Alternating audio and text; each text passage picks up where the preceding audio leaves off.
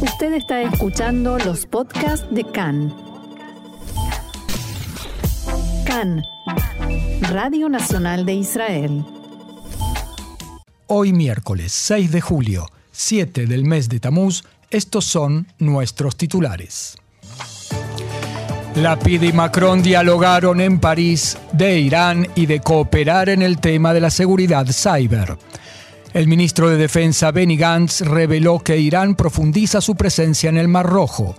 Adas Klein, la testigo clave en el caso de los obsequios, revela los cigarros y el champán para Netanyahu y su esposa eran una línea de abastecimiento continua.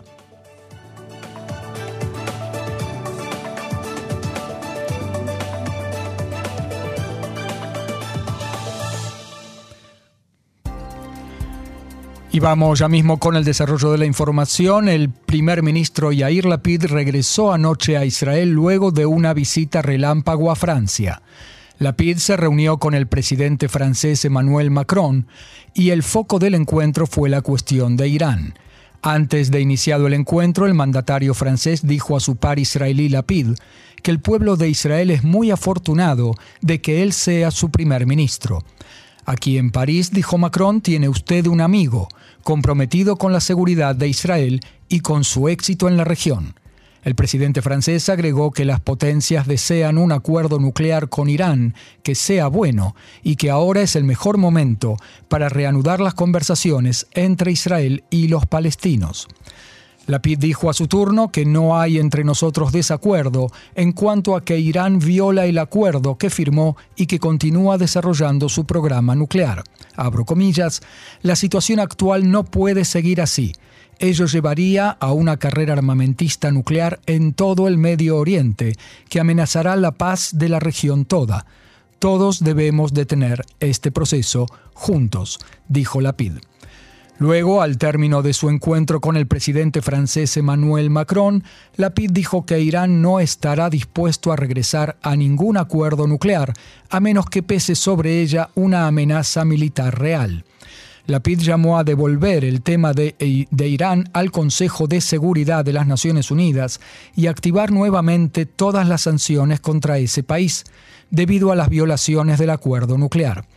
Lapid y Macron acordaron institucionalizar el diálogo estratégico bilateral, en especial en el área del cyber. El ministro de Defensa Benny Gantz reveló que Irán profundiza su presencia militar en el Mar Rojo con un alcance que no se había producido desde hacía una década. Es una amenaza directa contra el comercio, contra la energía y contra la economía mundiales, advirtió Gantz en su discurso en la convención de Economist en Grecia. El ministro de Defensa presentó imágenes de satélite en las que se ven cuatro embarcaciones de guerra iraníes en el Mar Rojo.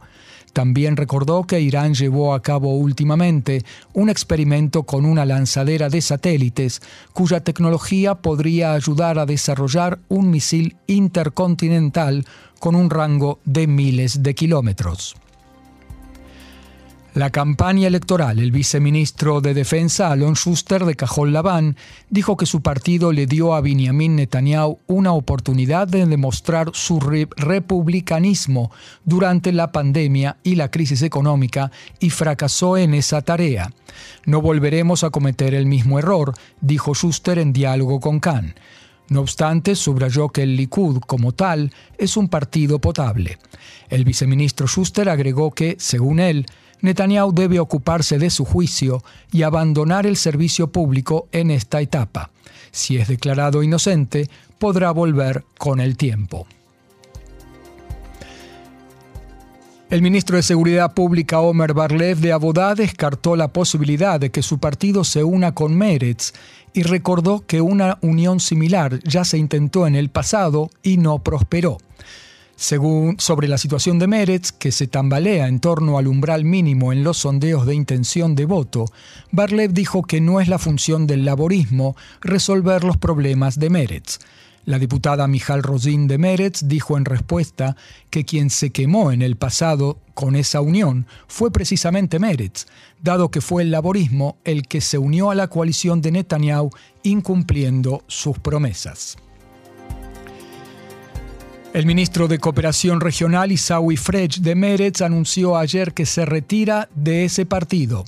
Dijo que decidió tomarse una pausa en la Knesset, pero no de la vida pública, y que en los próximos meses se sumará a la campaña para el triunfo en las elecciones.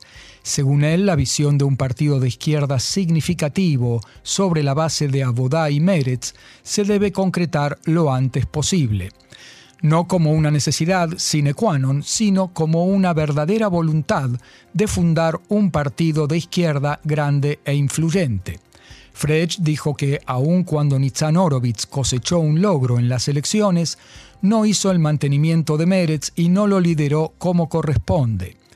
En tanto, el titular de Meretz, Nitzan Horowitz, está en peligro de destitución debido al enojo en su contra por la introducción en la lista de candidatos reales de la diputada Raida Rinawi Zoabi y por su desempeño en el gobierno. El retiro de Frech del partido y la insatisfacción por el desempeño de Horowitz son un nuevo golpe al ministro de Salud. En tanto, el viceministro de Comercio e Industria, Yair Golan, también de Meretz, anunció que se postulará como candidato a liderar ese partido. En rueda de prensa en Tel Aviv, Golan dijo que planea constituir o construir una izquierda sionista fuerte y orgullosa y luchar contra la derecha corrupta y mesiánica, según sus palabras. La sociedad israelí pasa por procesos oscurantistas. Me aterra el fenómeno de líderes cuya corrupción grita al cielo, empapados de odio y fanatismo religioso, palabras de Yair Golan. El titular de Meretz, ministro de Salud Nitzan Horowitz, lo felicitó por su postulación y dijo que Meretz es un partido democrático, uno de los únicos en el abanico político, y que Yair Golan es una persona digna y un amigo. Para Isaui Frech, por su parte, Golan tampoco es digno de ser líder de Meretz. Golan es un muchacho bueno y trabajador, pero no viene del tronco central de Meretz y ha tenido expresiones que no se adecuan a la línea del partido. Frech llamó a Zeava Galón a volver a liderar el partido y dijo que ella es la única que puede unir las filas de Meretz y hacer que esa agrupación sobreviva y prospere. Zeaba Galón respondió que, que agradecía a Frech, pero como lo ha dicho en varias oportunidades, no tiene intenciones de volver a postularse en Meretz. Por su parte, la anterior líder de Meretz, Tamar Zandberg, aún no decidió si se postulará frente a Nitzan Horowitz y no anunció a quién apoyará en caso de no postularse.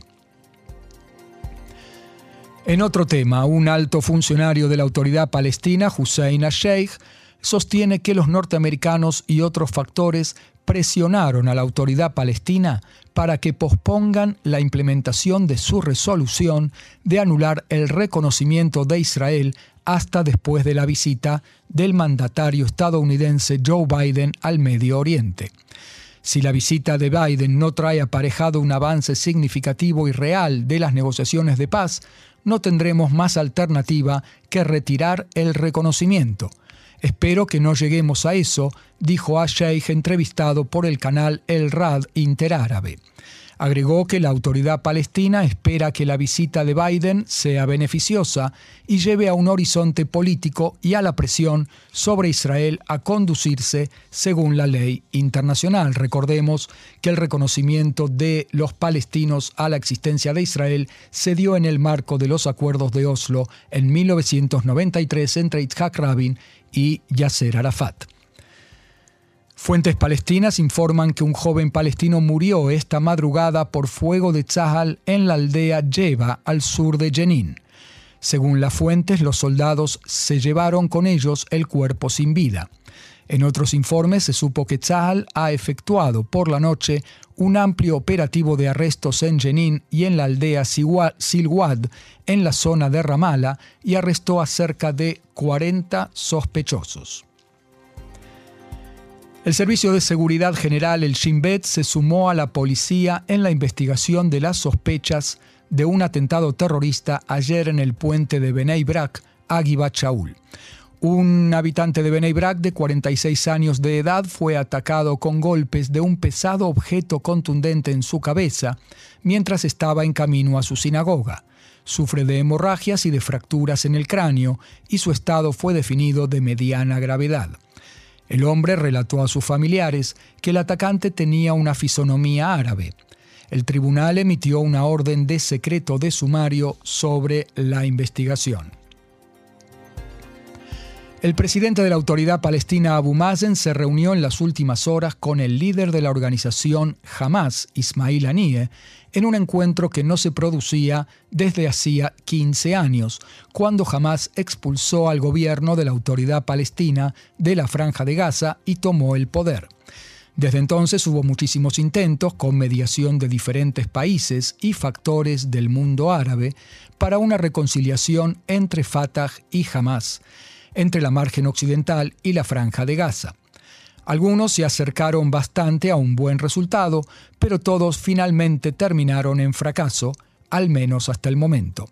En la tarde de ayer, finalmente, Abu Mazen e Ismail Haniyeh se reunieron. Fue en Argelia y el encuentro fue patrocinado por el presidente de ese país, Abdelmajid Tebboune, quien también estuvo presente. Abbas y Haniyeh viajaron a Argelia para participar en la celebración del 60 aniversario de la independencia de ese país. Los medios en árabe reflejan hoy que no, no hay muchas esperanzas de que la conversación de ayer sea un punto de inflexión en las relaciones entre las dos facciones palestinas y un comienzo de reconciliación. El conflicto entre las partes es profundo y hará falta bastante más que un saludo y un encuentro para mediar entre la autoridad palestina y el Hamas. La compañía Ben Jerry's entabló una demanda a su compañía madre, Unilever, para bloquear la venta de sus productos al licenciatario local que vende en Judea y Samaria, con el argumento de que ello no se adapta a sus valores, a saber, el no vender sus helados en los territorios ocupados de la margen occidental, según su definición. La demanda fue presentada luego de un entendimiento alcanzado entre Ben Jerry's israelí y Unilever de que la empresa madre vendería a su dueño, Avi Zinger, el derecho de vender los mencionados helados también en Judea y Samaria. Así que quien eh, siente la necesidad urgente de comer helados Ben Jerry's y está en los territorios, que lo haga rápido, por lo menos hasta que se resuelva esta demanda. El Ministerio de Salud posibilita vacunar contra el coronavirus a bebés desde seis meses de edad hasta niños de cinco años. El director general de esa cartera, profesor Nachmanash, confirmó la recomendación del personal de atención de epidemias de permitir la vacunación. Investigaciones clínicas señalan que las vacunas tienen efectos colaterales muy suaves y pasajeros. No se registraron reacciones anormales a las vacunas. Aún no está claro cuándo comenzarán las cajas de salud, las Cupot Jolim, a vacunar a bebés y niños pequeños, así que habrá que estar atentos.